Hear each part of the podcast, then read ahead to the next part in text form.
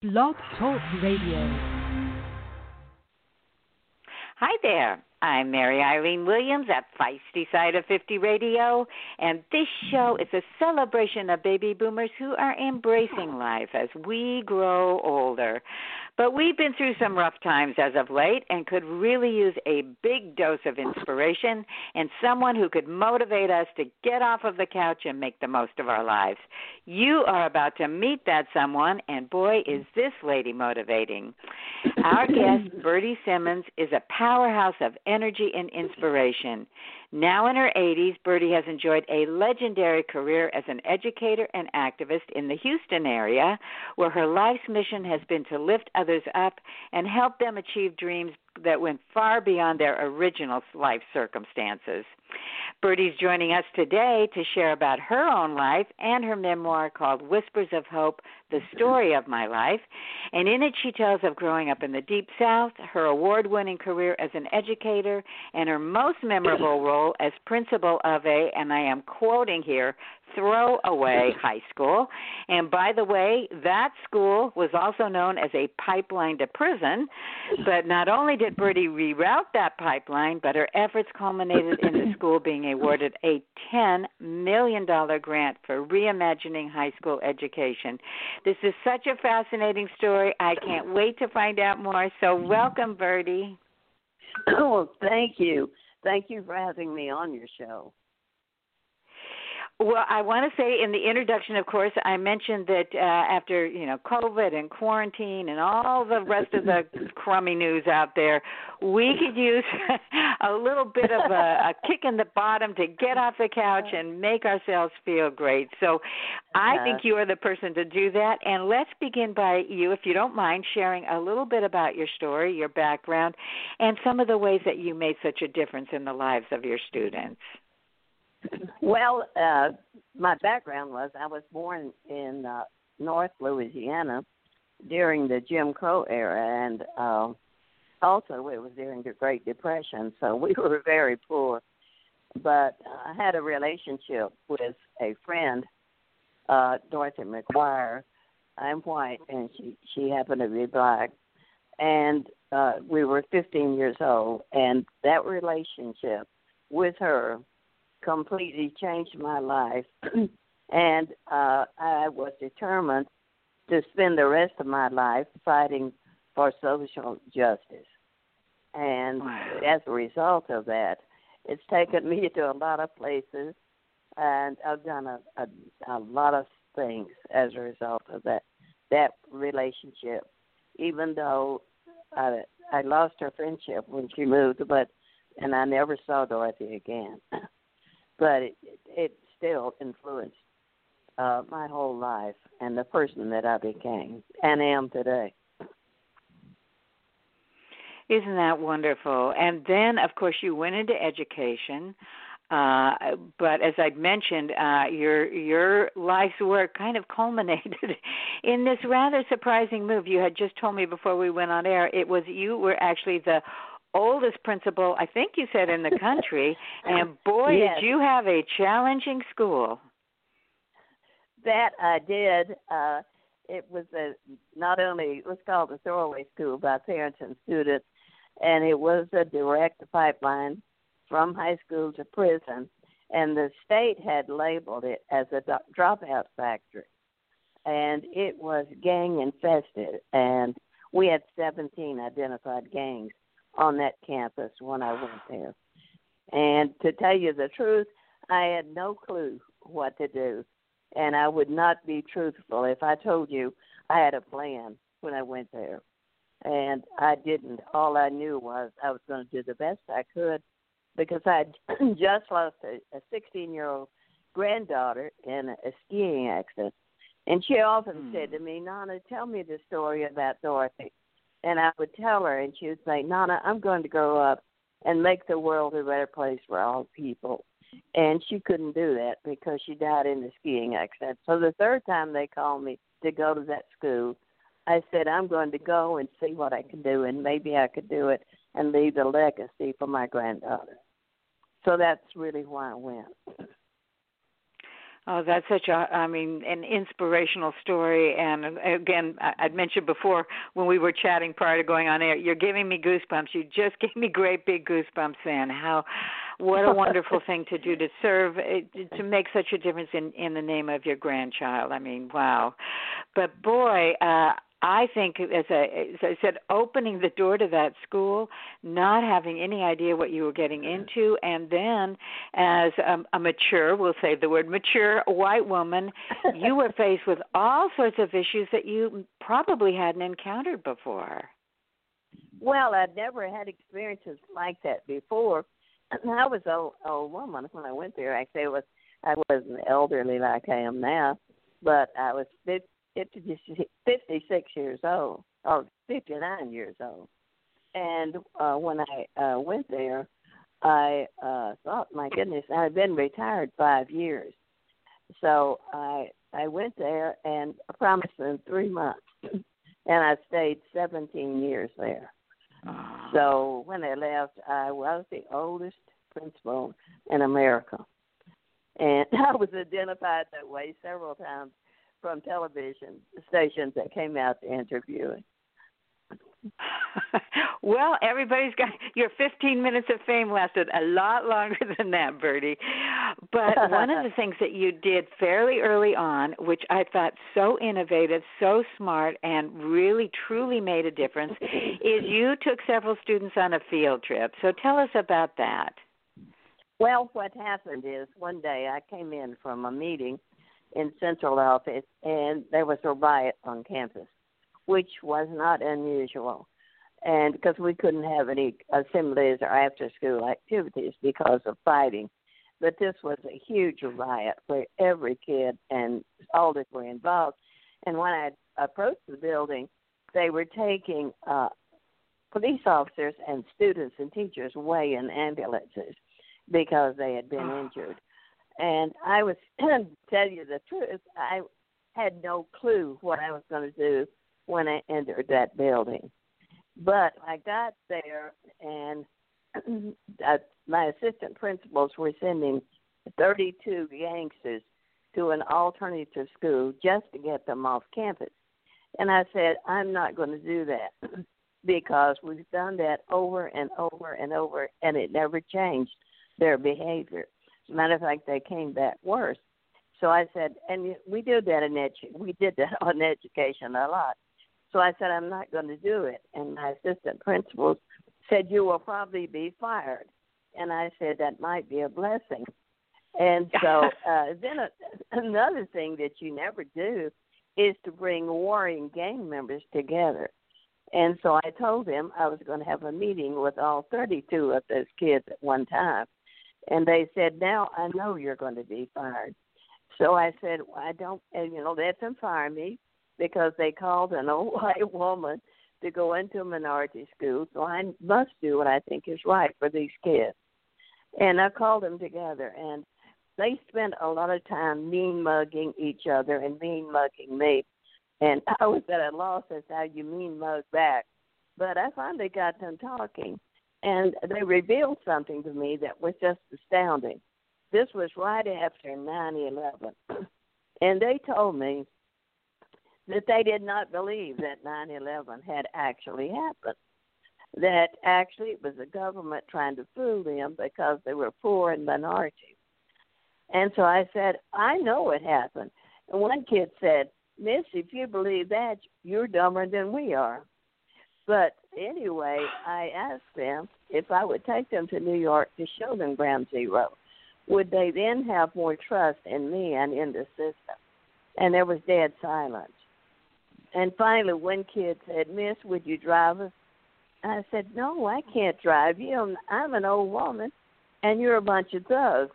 And I don't even know why I call them thugs, but they love that. I think because an old white woman was calling you a thug.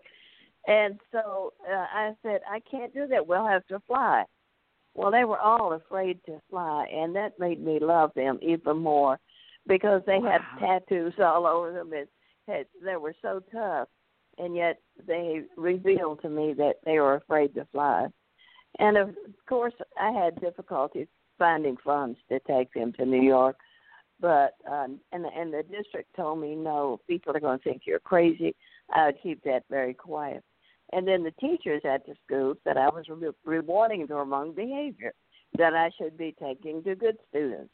We only had nine in, in the National Honor Society, but I was able to raise enough money to take all nine of them plus 32 Ah. gangsters to New York. And it was because I'd been working with consultants. One of them was the mother of Jon Stewart in Comedy Central. And I started getting money when they learned I was trying to do that. I got money from everywhere. So I took all of them to New York. And they saw Ground Zero. And I took them to a Broadway play. It was 42nd Street. And oh uh, we we had absolutely no trouble. If I had time, I'll tell you a little funny thing. I, you know, that little chapel there. I walked in the back of it, and they were all kneeling at the altar. And then they came up, and one kid uh, said to me, "Miss, I bet, bet you didn't know that we prayed." And I said, "Sure, I did. I'll bet you're praying for family and friends that people lost here at uh, this place." And he said, "No, Miss, we are praying that that plane will not crash on the way back to Houston." Oh So, my gosh. it but it did not and we got back to Houston and we never had gang fights after that. They took care of me and they they did something they would they I worked until from six thirty in the morning until six thirty at night. So I was there until after dark. And they started hanging around to walk me to the car. And one Oh, night they were walking out there and they said, uh, Miss, the teachers are trying to pay us to key your car. And I said, Just maybe you don't have to worry about that. I keep my keys in my purse. And they said, Miss, if you ever live on this side of town, you need to learn the lingo. And I didn't know what keying a car was, but it, I learned what keying a car was. But anyway, I I had uh, 17 years of a love affair out there with those students and the parents. And at the end, we did win a $10 million grant from Laurene Powell Jobs to rethink high schools. So, Wow, Bertie, what I mean, talk about an inspirational story, and to you know to think that those those kids that you took to New York may not have been further than you know or farther away than 20 miles from their home at the most. To get on a Oh, plane yeah. to go to New York to see a play, you must have opened their eyes and really inspired them. well, it changed their lives because uh, all of them except one graduated, and they had really never thought that they could graduate. You know, the school was labeled a dropout factory, and so they, I still have, I, they, they call me today. Even grandmothers and parents call me, and but it was because we had such a deep relationship with all the. I knew every student. I had fourteen hundred kids, but I knew each one of them by name and by need, and I had gone to their house houses and visited with their parents, so I knew all of them. So we were like a big family, and uh, it was in a side of town that was uh, Hispanic and black with maybe two whites, but uh, I I just fell in love with him, and I went there to make it better for them, and because of my granddaughter's death, they actually saved my life, because when I went there, I was in deep depression, and they helped me to live a better life, and to help me to live the life I wanted to live. Well, I was wondering if we could get some inspiring stories today, and boy, did you deliver, Bertie. And I think you're Thank right. you. I think uh, I know you. I, I want to mention your website because boy, you've got videos on there. You have a video of a TED Talk where you were starting out about talking about aging, and it became the sounds of silence and how we need one another. And of course, with the, the quarantine, that can be a little difficult. But hearing stories like yours, I mean, my gosh, you know the kid the answer to you know bringing happiness into your own life, and that's doing for others. Exactly. Yes. And I think even today with this quarantine that it's necessary we do that. And I reach out to, especially if a person is living alone.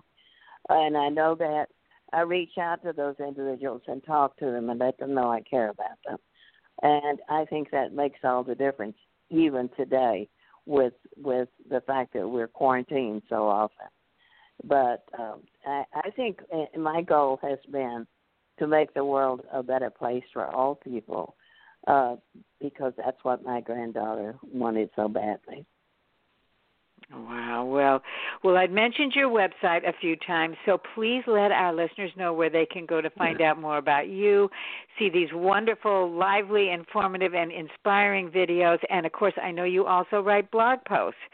So let our listeners know where they can find out more about you, and of course, get this wonderful book too, Whispers of Hope. Look, look at Bertie B E R T I E Simmons dot com that will take you to my website. And then all this information you can get about my life. And you, I'm 86 years old today, and I'm still involved with a lot of groups working on problems in our society today. Well, that is wonderful, and I want to say before we have to close, um, you um, one of the videos. I don't mean to spring this on you, but you provided your definition of success. Do you remember what that is, and do you want to share it with us? Well, I don't know what I said at that time, but I know that I've been striving to create a better world for all people. Yeah. And to do as much as I could uh, to help people to to live their life that they the lives that they want to live. And I I don't recall what I said because we made I made so many of those things, but it's always been centrally that. Uh, well, that and you said living a life of joy by sharing again, repeating just what you just said, but and you felt uh-huh. that your life also was joyous because you'd had that opportunity to change and touch so many other lives. Well, I think you're right, and I don't know as many uh, many people as I had this love relationship with all those people that I knew nothing about before, and all of us became better human beings. And that was all because of my 16 year old granddaughter who died in a skiing accident. So, and I do live a joyful life today. Well, I think education Bertie, should be about bringing joy. Yes, and I want to tell you, it has been a delight. You have brought a ton of joy to me today, and I'm sure uh, that anybody who listens to this show will feel the same way. Thank you so much for sharing your thoughts, and also uh, thank you so much for all you did in the name of so many of us who don't have that opportunity to do and touch as many lives as you. Boy, you are something. Well, thank you so much for having me, and have a wonderful day a joyous day. You too. And I urge everyone out there, please do check out Bertie's website. Again, it's Bertie, B E R T I E, Simmons, S I M M O N S dot com. It's got filled with videos and, of course, her wonderful book, Whispers of Hope. We could all use some inspiration, and this lady delivers it big time, as you have just heard. And while you're at it, don't forget to go out there and show the world just how feisty a woman over 50 can be. This is Mary Eileen Williams at Feisty Side of 50 Radio, saying I'll catch you next time. Bye bye. Bye bye. With LuckyLand Slots, you can get lucky just about anywhere. Dearly beloved, we are gathered here today to. Has anyone seen the bride and groom? Sorry, sorry, we're here. We were getting lucky in the limo and we lost track of time. No, Lucky Land Casino, with cash prizes that add up quicker than a guest registry. In that case, I pronounce you lucky. Play for free at LuckyLandSlots.com. Daily bonuses are waiting. No purchase necessary. Void where prohibited by law. 18 plus. Terms and conditions apply. See website for details. If you only have a 401k, you're not getting the most for retirement. Wait, what? Add a Robinhood IRA on top, then they'll boost it by 3%. You can do that? And if you transfer in any retirement account, you get 3% on top of that. Is there a limit to the match? No limit. Robinhood Gold gets you the biggest contribution match of any IRA on the market. Sign up for Robinhood Gold at Robinhood.com slash boost by April 30th. Subscription fees apply. Investing involves risk. 3% match requires gold for one year from first match. Must keep IRA for five years. Match on transfers subject to additional terms and conditions. Robinhood Financial LLC member SIPC.